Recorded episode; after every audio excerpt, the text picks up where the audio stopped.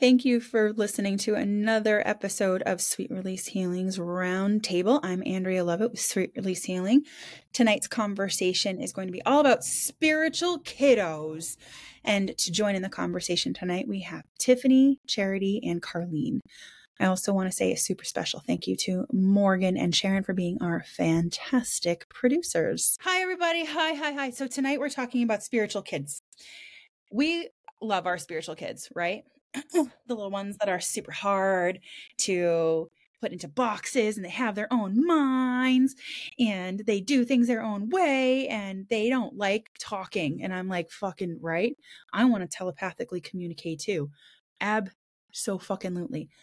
And I love this topic because one of the things that has stuck out to me in my life is um I think it was my second or very first show where I was part of a big spiritual expo thing. And this woman came up to me and was like, Hey, I've been emailing you back and forth. I love like your Facebook lives. I have been following you for a while. And again, this was like 10 years ago. And she said, I was hoping you would be able to work with my daughter. And I was like, okay, well, hi, Mary. I was like, okay, well, we can, I can meet her and everything. This child woke up, walked up to me, and I bawled absolute tears immediately. And I got down on her level and I was like, it's really hard to be a human right now, isn't it? And her eyes got really big and she was just like, yes, because she was autistic and she was verbal, but she really didn't like to be verbal. And she had a really hard time understanding humanity and why they thought the way that they did and why they acted the way that they did. And she didn't understand the full scope of emotions. And when I walked away from her, it it took me at least 20 minutes to pull it together because I was like hiccup crying and like ugly, weepy. My soul was pouring out crying because this kiddo was just so fucking special. And she was rocking the world, not just with like her diagnosis, but who she was during that time. And my own kiddos were really young. Like I I think maybe Benny had I think maybe no, Benny wasn't even born yet. So this is, yeah, definitely over 10 years ago. So my own kids were more like 9, 10, 8, right around her age. And it fucked me up. But it also put me on this trail of like, okay, how many more kids like that are there? and we know me, queen of curiosity and questions and the why. I asked Spirit for years afterwards, and every single while, every once in a while, she pops up for me again is like, what's her mission here? Why did she come? And they keep saying the same thing. She brought more of us, more spirit with her. Now, all of you have, Tiff and Carlene have their own kids. Charity works with kids who might as well be her own kids. Do you guys see this when in your lives too? Every single day. What do you mean by that, Tiff? Every single day. It is the simple fact of their curiosity, their openness, their willingness to understand and see things just a little bit differently. I don't see that innate built in fear of the unknown, especially in my own children anymore. You know, the monsters under my bed or in my closet that's not happening at this moment in time, especially for me. It's more of a, hey, I kind of get this feeling in the side of the room. What do you think that's about, mom? It's pure curiosity and it's beautiful to watch. My youngest is definitely functioning off of a lot of past life memories even though he's deeply intuitive, he's very empathic. And he he's a little bit of a mind reader. He will say what you were about to say right before you say it, and it'll be obscure. Like my dad had a new tractor. And my mom and my little one, Benny, were laughing about what to name it.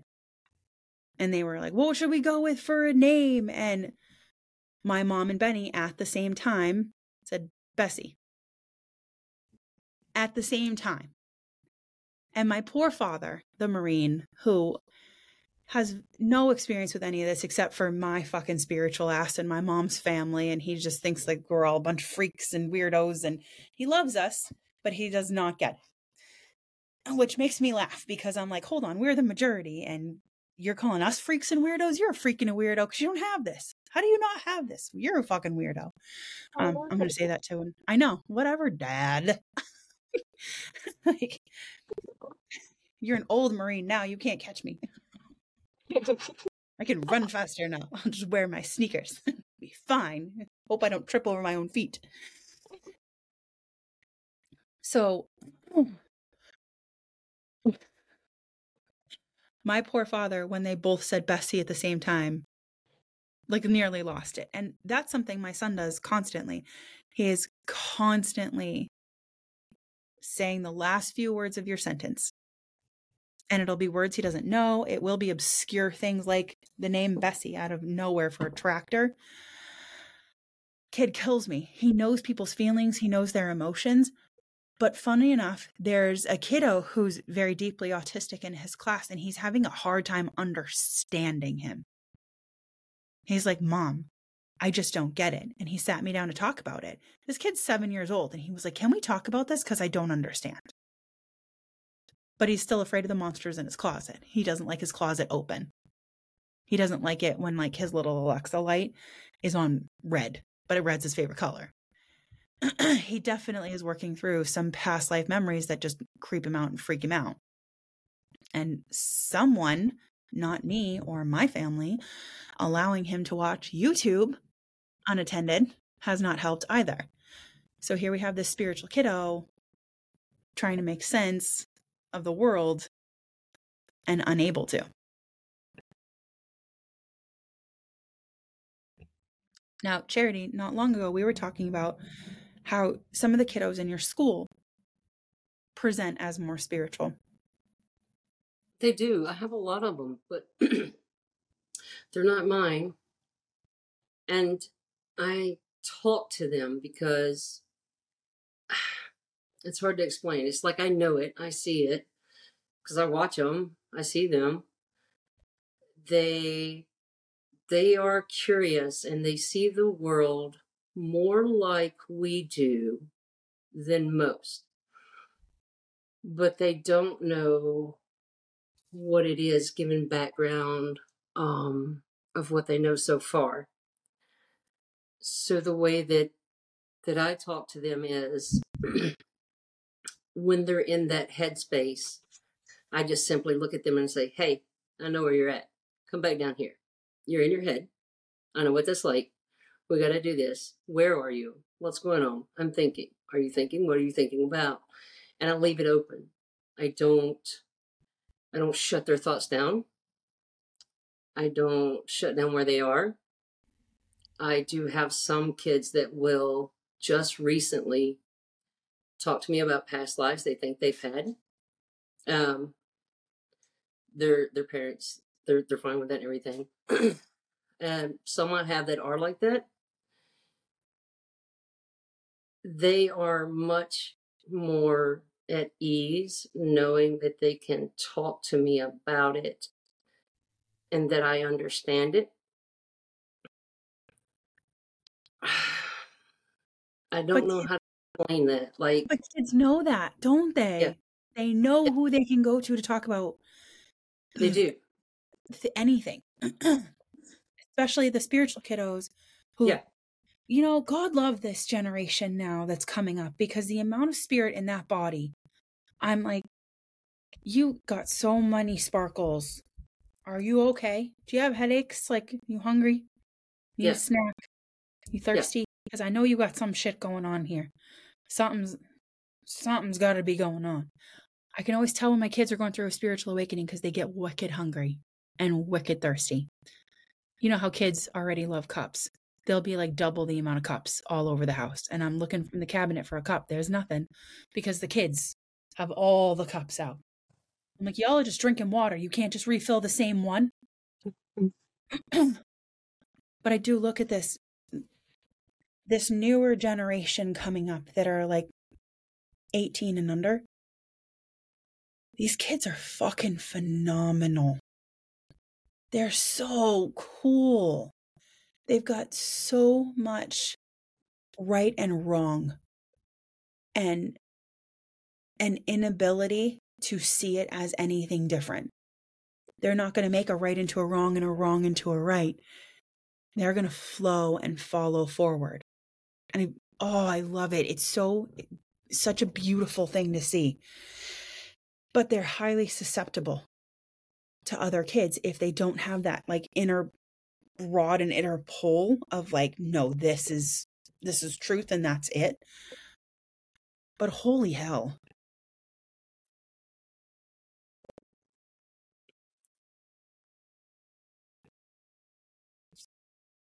I have a theory. Very strong theory, too. I feel like this is 99% truth. And I know that there's exceptions to everything. But I think the entire autism and ADHD neurospicy crowd, all of us, no matter what our ages, are more spiritual than we are human in our experiences. And especially like in a body. And we have brought that thinking here. And I say that because I'm pretty fucking ADHD. I'm squirrels at a rave level. And I use it for when I'm reading. Absolutely. Like my clients fucking love it because I can check five different lines at once. They ask me one question and I'm attacking it from five different positions because that's where my brain goes. And I'm like, cool, who, what, where, when, why, and how. And then I keep moving around in it. And it's a boon for me. And I use it that way. But that's because I'm far more spirit than human. I'm far more off worlder than I am human. and with that means I bring with me more of my thinking processes and how I function from spirit way of thinking and being. What do we think about this?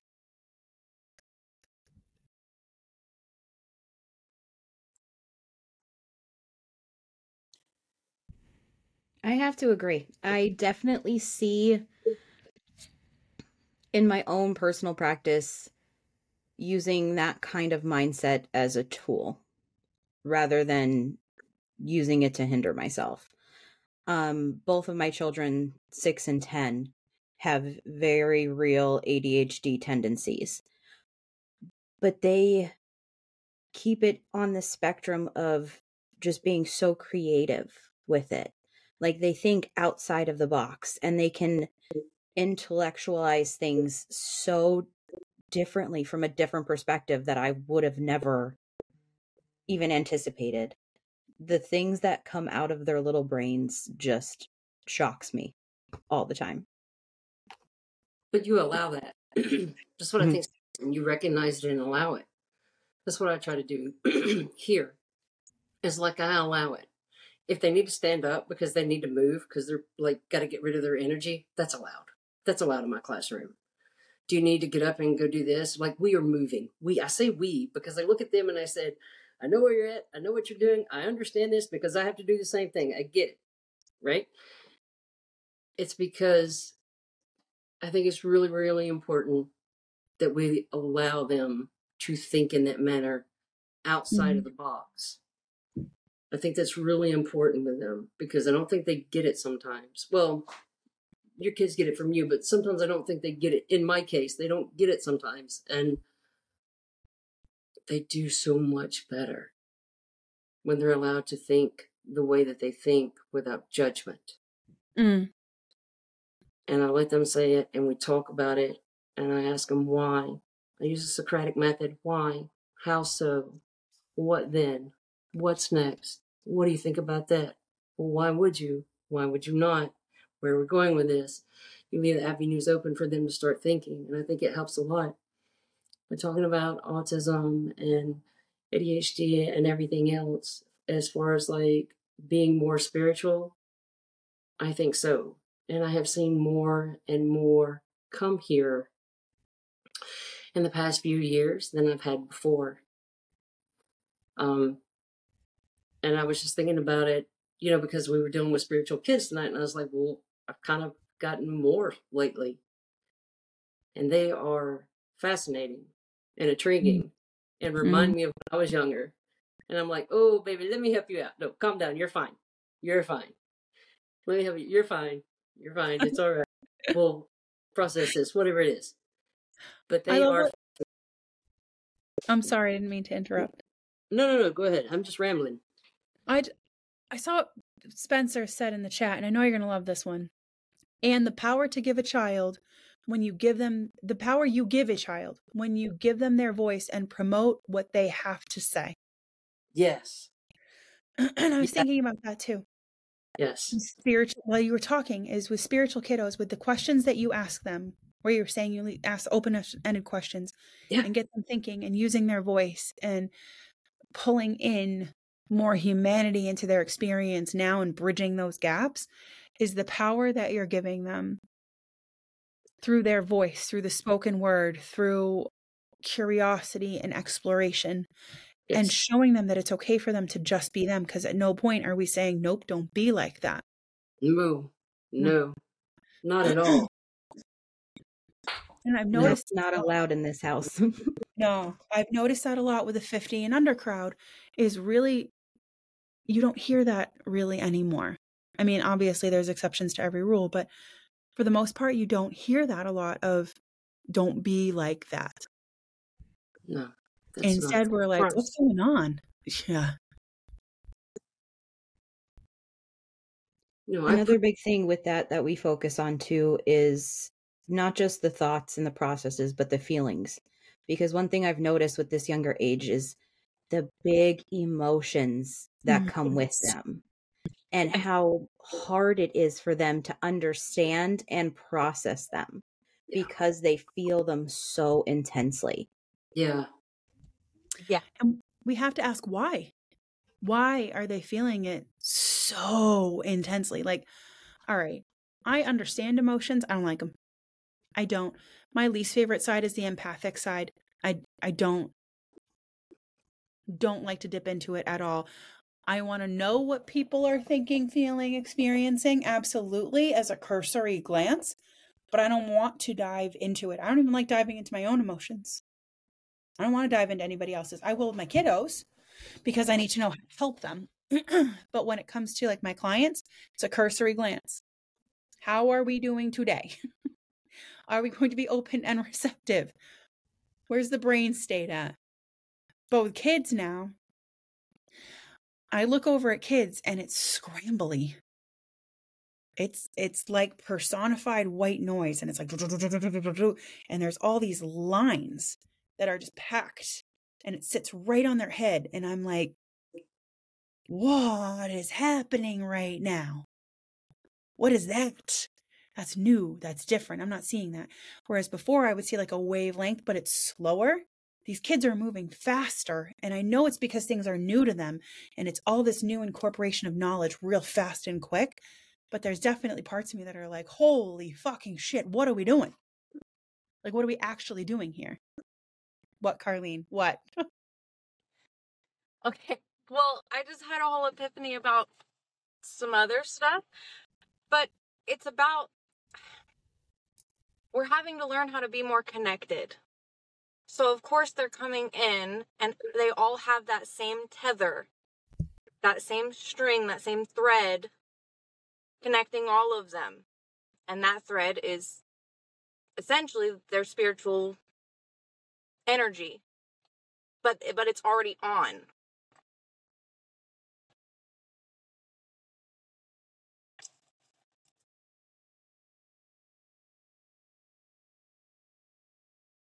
Okay, so they were talking to me earlier about so this blue energy that I can see everywhere. Um yesterday it's like I was standing in a circle and there's all these threads around me, all these strings around me and it's all the blue lines. Blue sparkly lines. And Kaylee has been sending out communication to star seeds. So I assume that this blue reaches star seeds because that's kind of what we've been working with. Um because they're already aligned with that line, that thread. Um, and when they showed me the these strings all around me, I just wanted to yank on them. Like that was my initial instinct was to just yank on them. And what I got with that, which they clarified right before this podcast, was when I pull the strings, essentially, okay, so I here I have the strings and it goes out to the person to their head, down past their feet, like into the blue that touches everything. And it's the single thread through each person. And when I yank it, it's like it pulls the depth of the blue up all the way up here. So you explaining that you see kids that way, that's immediately my brain was like connected. The grid, they're connected. That they're already here aligned with that thread. Okay. I love when we do that. like, oh, somebody in this group says something that clicks for me. And there we go. Do your kids ever bring up past life memories? All the time. My youngest, six, told us about her entire previous life and family from World War II, picked out military uniforms that her father wore, like gave us names, full nine, was very much like, I miss my other family, like a whole lot. For about six months, she did that. So, the University of Virginia's School of Medicine has a division of perceptual studies. And one of it, one of them that I found today, is children who report memories of previous lives. And I found this super interesting. In many cases of this type, the child's statements have been shown to correspond accurately to facts in the life and death of a deceased person. Some of the children have birthmarks and birth defects that correspond to wounds or other marks on the deceased person whose life is being remembered by the child. In numerous cases, post mortem reports have confirmed these correspondences. Older children may retain these apparent memories, but generally they seem to fade around the age of seven. And what this was saying is some young children, usually between the ages of two and five, speak about memories of a previous life they claim to have lived. At the same time, they often show behaviors such as phobias or preferences that are unusual within the context of their particular family and cannot be explained by any current life events. These memories appear to be concordant with the child's statements about a previous life.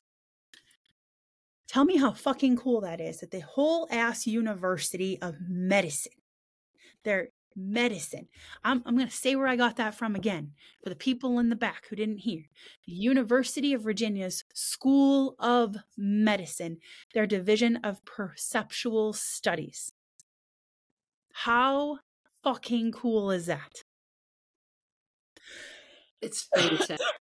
it really is because a lot of kids talk about it or mention it or say things about it.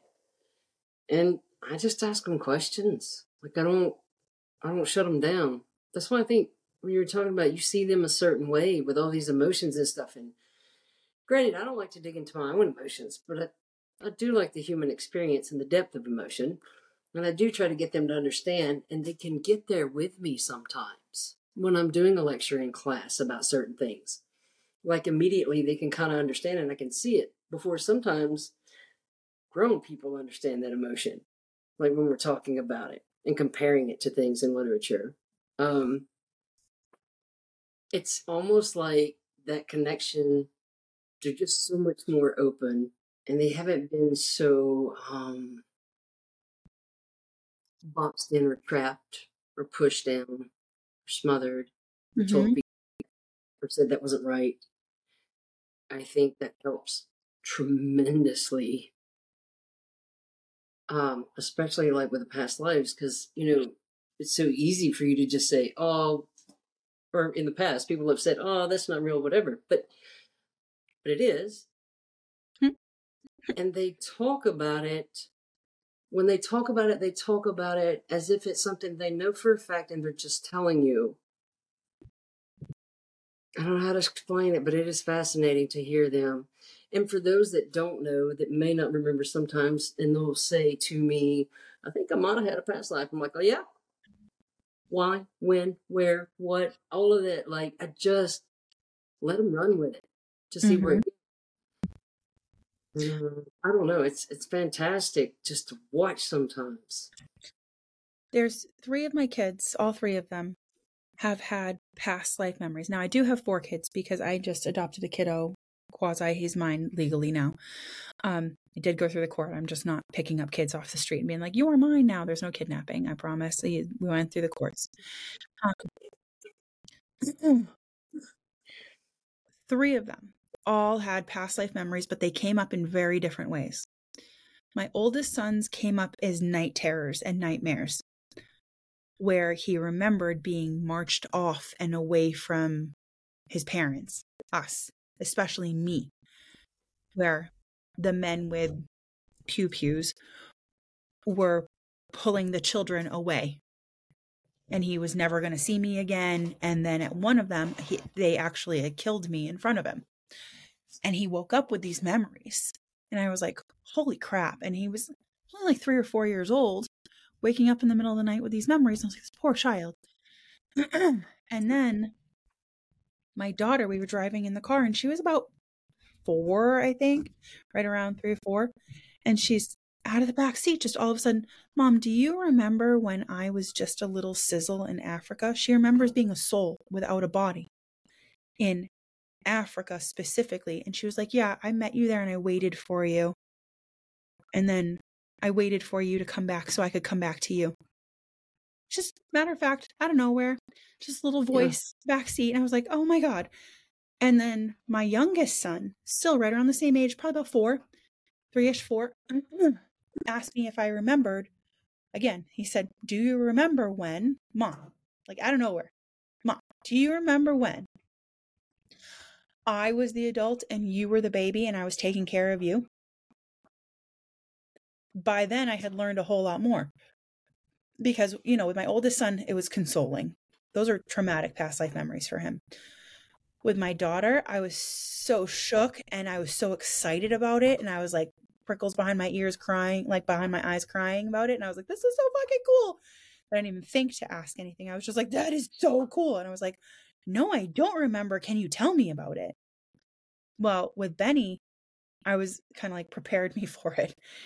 And I said, you know, where were we? Do you remember where we were on in the world? And he knew it was cold. It sounds kind of Scandinavian because the what he painted as a picture for me was it was a big round building with a tall roof and there were it, it we didn't pick up and move it anywhere it stayed stationary and there were big beams and he could remember the big beams going around and it was fire not electricity and he had a he had a beard and he was like but it was kind of like reddish he's like it was dark reddish and he said that he had like silver clips in it and braids and he said it didn't go down that far but it went down to about here and he he knew all these things. And i said it was i your baby? And he was like no but i was just holding you and i was just taking care of you this kid's freaking four. I was like, this is fucking cool. He remembered. He did out of nowhere. Yeah. That's what I, I love. Like, they remember. Mm-hmm.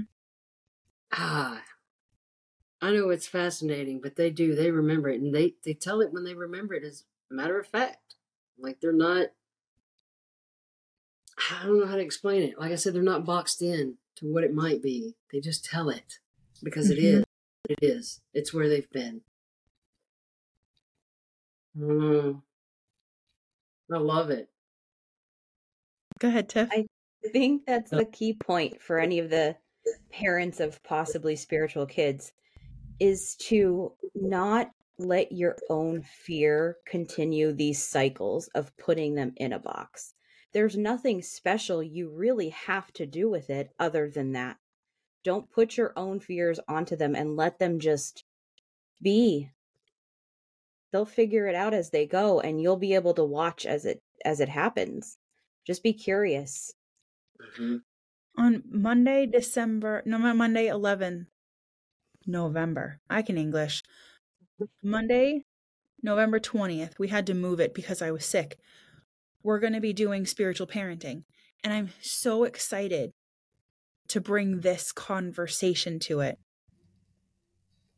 I really am. Because, you know, more modern parenting methods say you actually treat your kids like they're people now.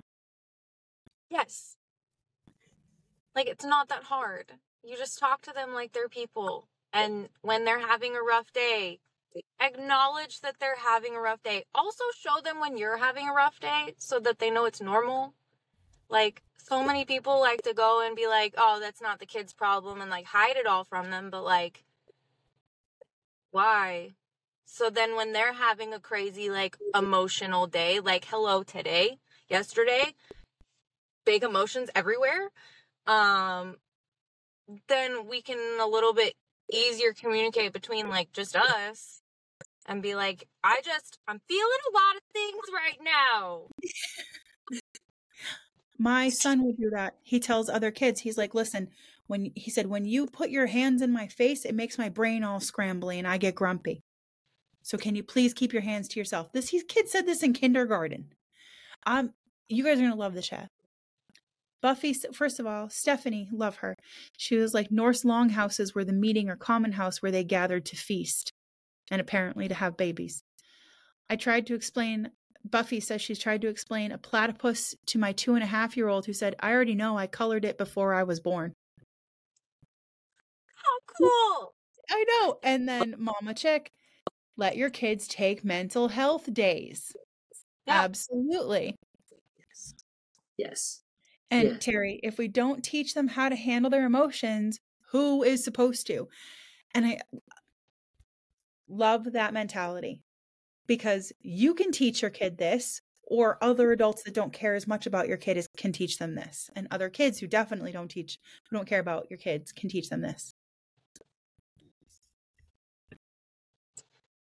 my household is full of kids. So like there's my kids. I have a 6 and 8 year old and then my youngest brother is 12 and they are all they all just bounce off of each other. And then my other brother is only 21. So he's baby also.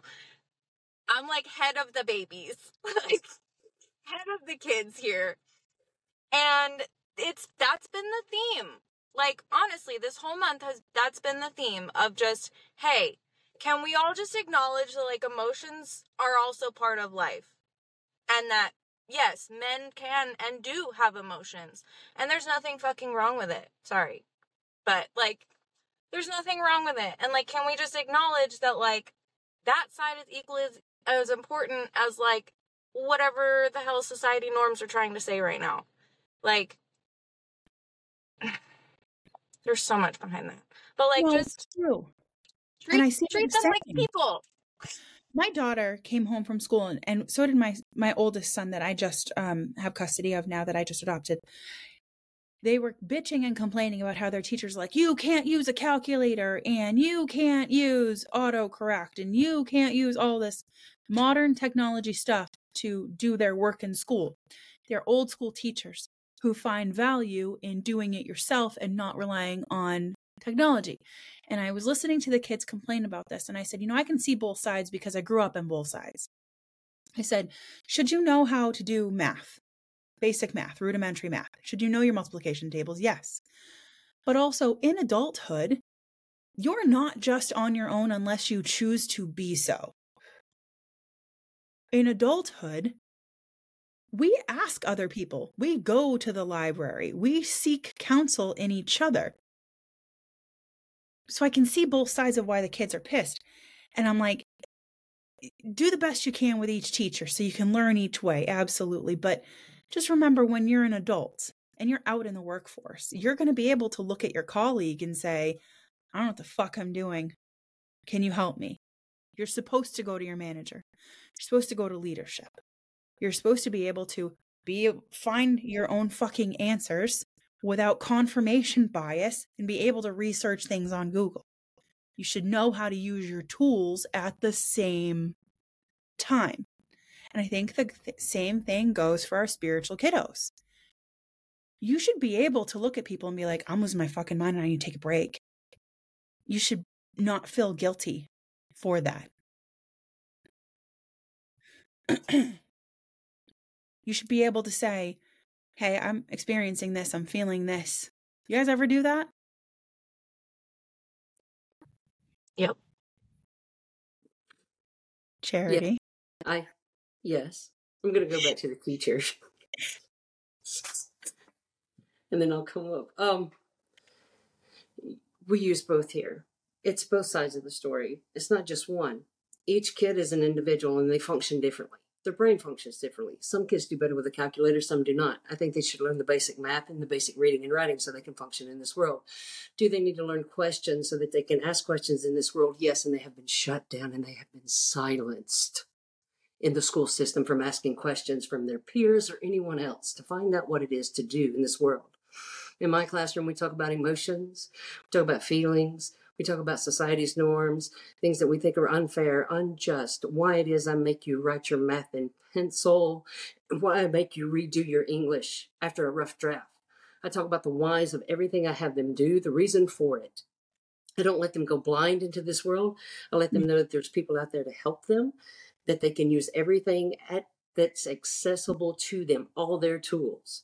That is the mind, the body, and the soul, all of it every bit of it every single day. I tell them, hey guys, I'm not having a great day emotionally. I'm letting you know right now, I can't take a whole lot of talking. Can you just calm down just a little bit?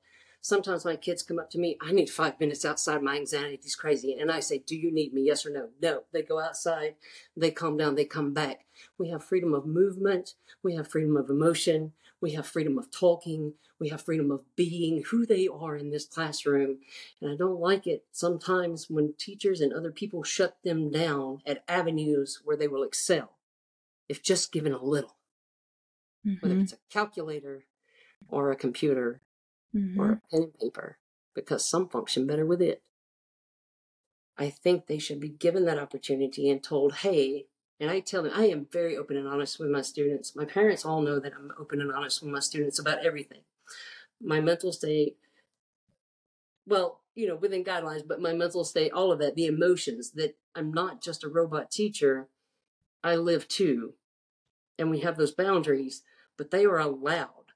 If they're having a bad day and they are panicking, we need to do something about it. So they come to me because they know they can and they say, I need five or 10 minutes.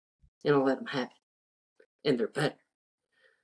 But I let them move. I let them do a lot of things here that, well, y'all would love it. It seems like chaos. but in all honesty, I mean, it really kind of is. But in all honesty, it functions like it should, really. It functions fairly well. But it would look like a bit of chaos. And I know I went off on a tangent, but I just, I don't like it when they box them in, no matter what it is. And I don't like it when they silence them in questioning because you're right. How are we going to know, or how are they going to know without questioning something? Questioning what it is to learn it. No. Anyway, sorry. That's it. I don't know why you just apologized. That was great. So, just last week, um, my youngest brother, so the 12 year old, he uh, had to be picked up from school because he completely disassociated and like shut down in class. So I was already running around town with the other brother. So the siblings come to the rescue. We go pick him up and we get him in the car and I ask him, "Hey, like what what happened? If you want to talk about it." And because one thing about him is like he likes to stick to himself. Okay, so like you give him his space. and he he was cool to talk about it and he said that the teacher wouldn't let him go get water. So another kid offered him some water and in the couple like minutes it took him to drink this water, he wasn't working his work. The teacher wrote him an infraction for not doing his work. And he did not understand. First of all, he did not understand what an infraction actually was because he's never gotten one. And so he he thought it was like a write up, like something serious. And he was like, "Why?" Like I I wasn't doing anything though. And when he questioned why, he got another one and then was told he could not go to the dance because of that, like that same weekend.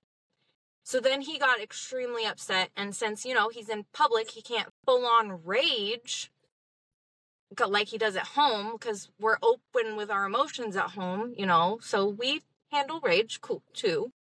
Uh, he couldn't, you know. So instead, he completely disassociated and he was terrified telling us about it because he didn't know what the hell was happening to him.